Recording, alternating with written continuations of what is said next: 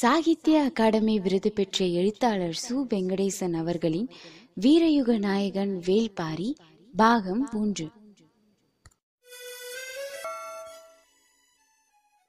அத்தியாயம் 6. குடிலின் தாழ்வாரம் முழுக்க விளக்கின் வெளிச்சம் படர்ந்திருந்தது. பெருங்களையத்தில் கஞ்சியும் இலையில் சுருட்டப்பட்ட துவையலும் கொண்டு வந்து கொடுத்தாள் அந்த பெண். துவையலை தொட்டு வழிப்பதற்கு ஏற்ப சுருட்டப்பட்ட இலையை விரித்து வைத்து களையத்தை வாங்கி குடிக்கத் தொடங்கினார் கபிலர். கஞ்சி தொண்டைக்குள் இறங்கும் போதே குளிர்ச்சி உடல் எங்கும் பரவியது. புளிப்பேறிய அருஞ்சுவையாக இருந்தது.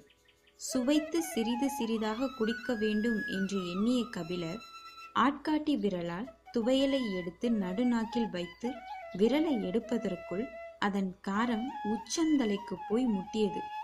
கண்கள் பிதுங்கின. விழுங்கிய துவையல் தொண்டையில் நின்றது. விழுங்குவதா துப்புவதா என யோசிக்கும் முன்னர் காரம் சுழன்று பரவி கொண்டிருந்தது.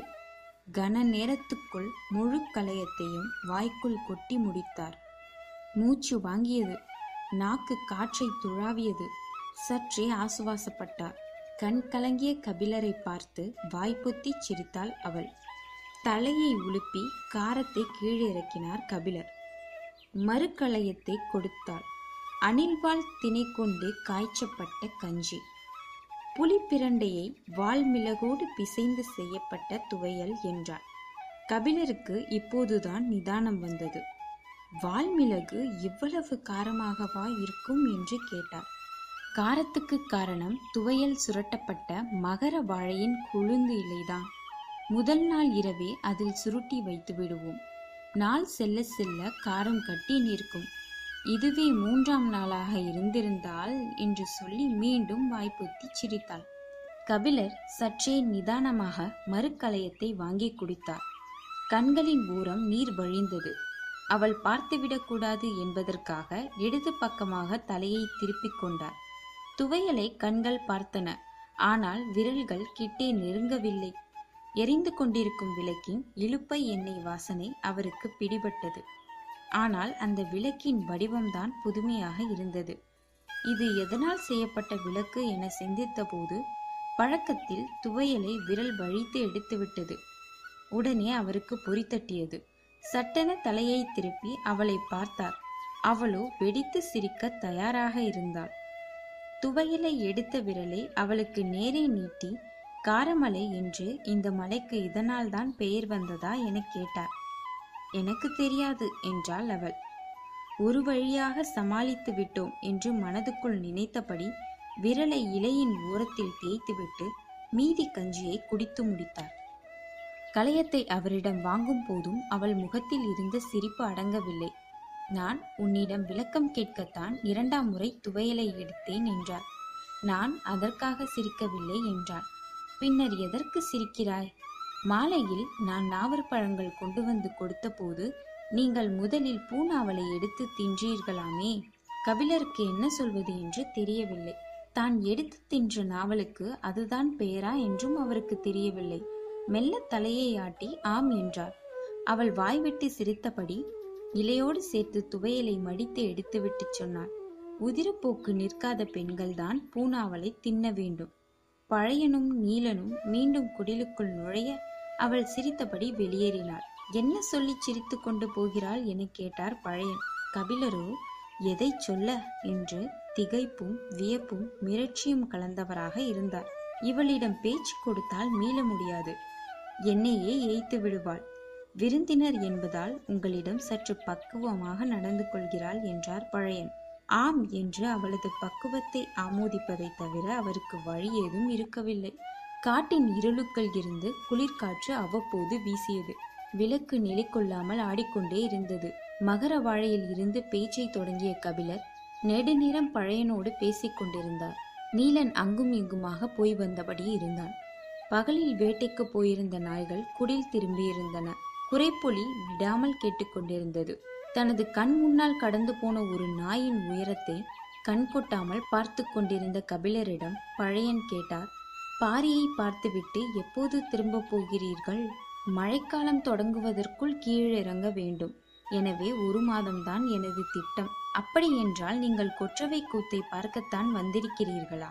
இல்லையே, அப்படி ஒரு கூத்தை பற்றி நான் கேள்விப்பட்டது கூட இல்லையே என்றார் கபிலர்.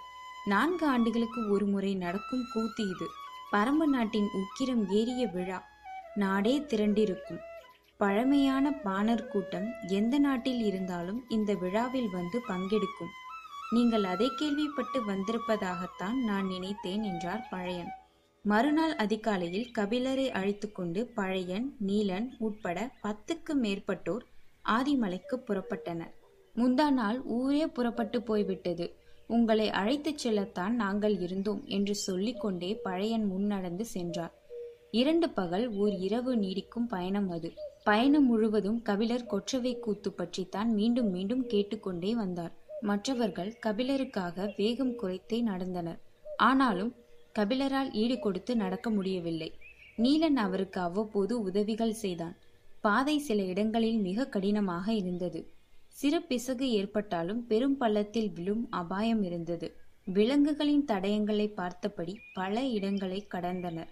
யானை கூட்டங்கள் கடந்து செல்லட்டும் என்று சில இடங்களில் பொறுத்திருந்தனர்.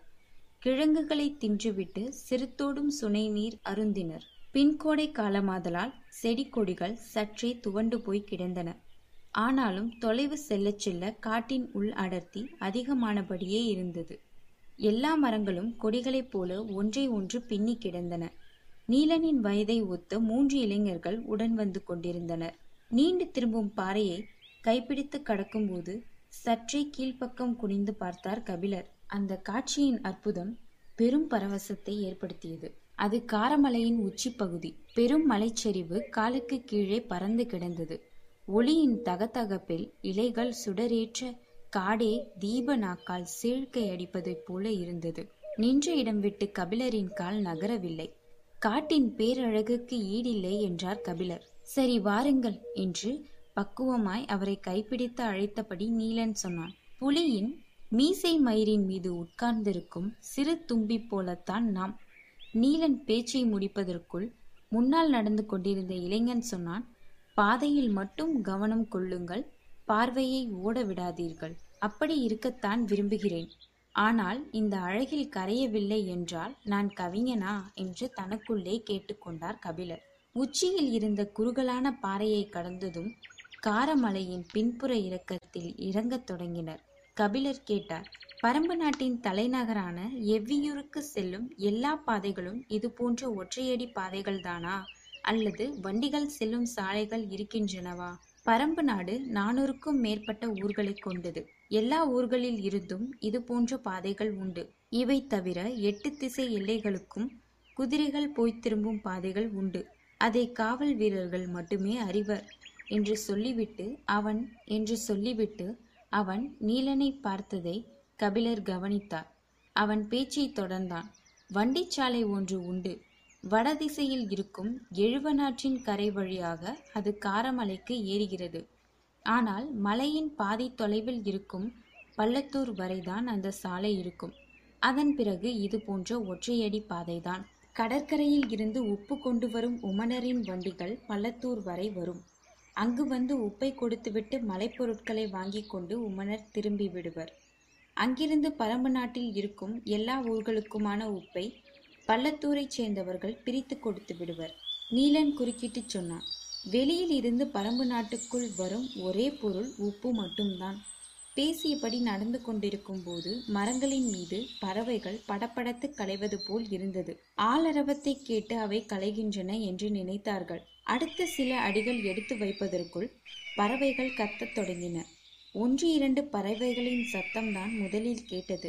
கன நேரத்துக்குள் மொத்த பறவைகளும் காது கிழிவதைப் போல கீ கீ கீ என கத்தி இங்கும் அங்கும் மலை மோதின. மரக்கொப்புகள் மோதி இலைகள் சிதறி உதிர்ந்தன. மேலே என்ன நடக்கிறது என்று தெரியாமல் மரக்கொப்புகளை அண்ணாந்து பார்த்தபடி அவர்கள் இருந்தனர். கொப்புக்குள் பறவைகள் அம்பை போல காற்றை கிழித்து கொண்டு பறந்தன. பெரும் பருந்து ஒன்று இவர்களின் தலையை உரசி கொண்டு போனது. கூட்டம் மொத்தமும் என்ன என தெரியாமல் முழித்த போது திடீரென பழையன் பெரும் குரல் எடுத்து கத்தினார். காக்கா விரிச்சிடா! மொத்த கூட்டமும் கண்ணிமைக்கும் நேரத்தில் சிதறி பாறைகளின் ஓரம் விழுந்து சரிந்தனர். கரும்பாறையை ஒட்டி கீழே சரிந்து பாறையோடு பாறையாக ஒண்டினான் நீலன். மற்றவர்கள் எங்கும் அங்குமாக இடுக்குகளில் புதைந்தனர். பாறையின் இடுக்கில் இருந்த நீலன் சட்டென திரும்பி பார்த்தான். கபிலர் தன்னந்தனியாக நின்று கொண்டிருந்தார். அவருக்கு நடப்பது எதுவும் புரியவில்லை. மின்னல் வேகத்தில் கபிலரின் மீது பாய்ந்தான் நீலன். அவர் நிலை குலைந்து மண்ணில் சரிந்தார். அவரை கீழே போட்டு அமுக்கியபடி கிடந்த நீலன் தலையை மட்டும் தூக்கி மேலே பார்த்தான். பறவைகளின் வேகம் மொத்த மரத்தையும் உலுக்கிக் கொண்டிருந்தது. கீ கீ என காடே நடுங்குவது போல் ஓசை வந்து கொண்டிருந்தது. புதருக்குள் இருந்த ஒரு பெரும் விலங்கு தாவி வெளியேறியது. பாறை ஓரத்தில் இருந்த மற்ற இரு இளைஞர்களும் நீலனை நோக்கி பாய்ந்து புரண்டனர். மண்ணில் சரிந்து குத்தீட்டிகளை கையில் பிடித்தபடி அண்ணாந்து மரத்தை பார்த்தனர். அவர்களின் கண்கள் அலைமோதின. அவர்கள் யாராலும் காக்கா விரிச்சியை பார்க்க முடியவில்லை. பாறையோடு பாறையாக குந்த வைத்தபடி அமர்ந்திருந்த பழையனின் கண்கள் மட்டும் அதை துல்லியமாக பார்த்து கொண்டிருந்தன. நின்று நிதானமாக அது வேட்டையாடியது. அங்கும் இங்குமாக பறவைகளின் உடல் துண்டு துண்டாக சிதறின. ஒரு பெரும் பருந்தின் தலையை வால் கொண்டு சீவுவதைப் போல அதன் கூர்மூக்கால் வெட்டி எய்வதை இமை கூட்டாமல் பார்த்து கொண்டிருந்தார் பழையன். துடிக்கும் அதன் கழுத்துக்குள் காக்காவிரிச்சியின் அழகு இருந்தது. அதன் இறக்கைகள் மெல்ல அசைய காற்றில் பறந்தபடியே அது பருந்தின் இரத்தத்தை குடித்து கொண்டே சென்றது. நீண்ட நேரத்துக்கு பிறகுதான் கிழவனின் குரல் வெளியே கேட்டது. போயிருச்சுடா. கீழே கிடந்தவர்கள் எழுந்தார்கள். கிழவன் பார்த்த திசை நோக்கி பார்த்தபடி இருந்தன மற்றவர்களின் கண்கள். ஆனால் அவர்கள் கிடந்த இடத்தில் இருந்து அதை பார்க்க முடியவில்லை. மரங்களின் அசைவும் பறவைகளின் ஓசையும் கொஞ்சம் கொஞ்சமாக குறையத் தொடங்கின. கபிலர் கையை ஊன்றி மெதுவாக எழுந்தார். உடம்பெங்கும் சிராய்ப்புகள். பாறை ஓரத்திலும் செடிகளுக்குள்ளும் பதுங்கி கிடந்தவர்கள் எழுந்து வந்தனர். அவர்களின் கண்கள் எங்கும் அங்குமாக அலைமோதி கொண்டுதான் இருந்தன. அது கொன்று போட்ட பருந்தின் உடல் சரிவில் இருந்த செடிகளுக்குள் கிடந்தது. ஒருவன் அதை எட்டி பார்க்க முயன்றான். அதை பார்க்க வேண்டாம் என்று கத்தினார் பழையன். அவன் திரும்பி விட்டான். கிளைகளின் ஆட்டம் நிற்கவில்லை. பழுத்த இலைகள் உதிர்ந்து கொண்டே இருந்தன. கபிலர் கேட்டார், என்ன பெயர் சொன்னீர்கள்? பழையன் சொன்னார், காக்கா விரிச்சி, வவ்வால் இனத்தைச் சேர்ந்த இரத்தம் குடிக்கும் பறவை. இதை கேள்விதான் பட்டிருக்கிறேன். இன்றுதான் இதன் தாக்குதலை பார்க்கிறேன். ஆனாலும் அதை பார்க்க முடியவில்லை என்றான் நீலன். அது மரங்களில் இருக்கும் சிறு பறவைகளை வேட்டையாடாது. பாறைகளின் பொந்துகளில் இருக்கும் பருந்து இனங்களைத்தான் வேட்டையாடும். பருந்துகள் வானில் பறந்து இதனிடம் இருந்து தப்பிக்க முடியாது. அதனால்தான் இந்த பருந்து மரங்களுக்குள் நுழைந்து தப்பிக்க எங்கும் அங்குமாக அலைமோதியது. பருந்தின் இந்த கூச்சலால் மற்ற பறவைகள் எல்லாம் அலறி அடித்தன. இனி உங்களுக்கு எப்போதாவது சந்தேகம் ஏற்பட்டால் மரங்களை பார்க்காதீர்கள். பக்கத்தில் இருக்கும் மலைப்பாறைகளை அண்ணாந்து பாருங்கள். பருந்தோ கழுகோ சிதறி பறந்தால் அது காக்கா விரிச்சிதான் என்று முடிவு செய்து கொள்ளுங்கள் என்று இளைஞர்களுக்கு குறிப்பு சொன்னார் பழையன். இதற்கு முன்னால் நீங்கள் பார்த்திருக்கிறீர்களா என்று பழையனை பார்த்து கேட்டார் கபிலர். பார்த்திருக்கிறேன். கை கெட்டும் தொலைவில் உட்கார்ந்திருந்த என் மனைவியின் பிடரியை தனது அழகால் தட்டிவிட்டு பறந்தது. பின்மண்டையில் இருந்து இரத்தம் பீரிட அவள் என் உள்ளங்கையில் சரிந்தபடி செத்து போனாள். அதன் பிறகு யாரும் பேசிக்கொள்ளவில்லை. கால்கள் மட்டும் நடந்து கொண்டிருந்தன. ஊர் பயிற்சியின் அருந்த பின்மண்டை நரம்பு நீலனுக்கு நினைவிருந்தது. அப்போது அவன் சின்னஞ்சிறுவனாக இருந்தான். ஆனாலும் அன்று பழையன் அழுத கண்ணீர் அவனுள் வற்றாமல் தேங்கியிருந்தது.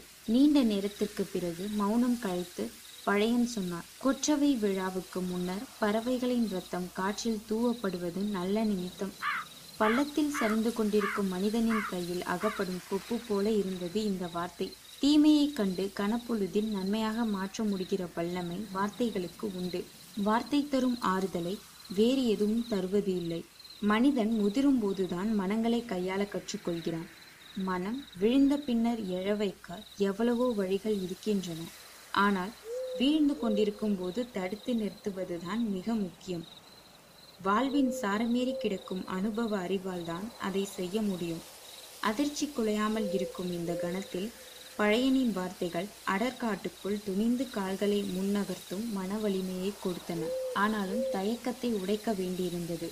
யார் முகத்தையும் பார்த்து பழையன் இந்த முடிவுக்கு வரவில்லை. உறைந்த மௌனமே எல்லாவற்றையும் சொன்னது. பின் திரும்பாமலே பழையன்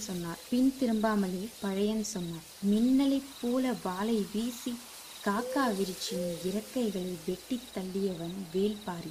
வார்த்தைகள் முதுகுத்தண்டை முறுக்கேற்றும் வல்லமை கொண்டவை என்பதை கபிலர் உணர்ந்த தருணம் அது. உள்ளுக்குள் உறைந்து கிடந்த அதிர்ச்சியை கிழவன் பொடி பொடியாக்கினான். எல்லோருக்குள்ளும் ஆவேசம் மிக்க ஆர்வத்தை தூண்டினான். பாரி வால் சுழற்றிய கணத்தில் சரிந்த காக்கா வீழ்ச்சியை இடப்புற இறக்கையை பற்றி காது நரம்பு விடைக்க சொல்லி கொண்டு நடந்தான் பழையன். கபிலரின் கண்களுக்கு முன்னர் ஒரு வீரக்கதை அரங்கேறி கொண்டிருந்தது. அத்தியாயம் 6 முடிவுற்றது. பாரியுடனான பயணம் தொடரும்.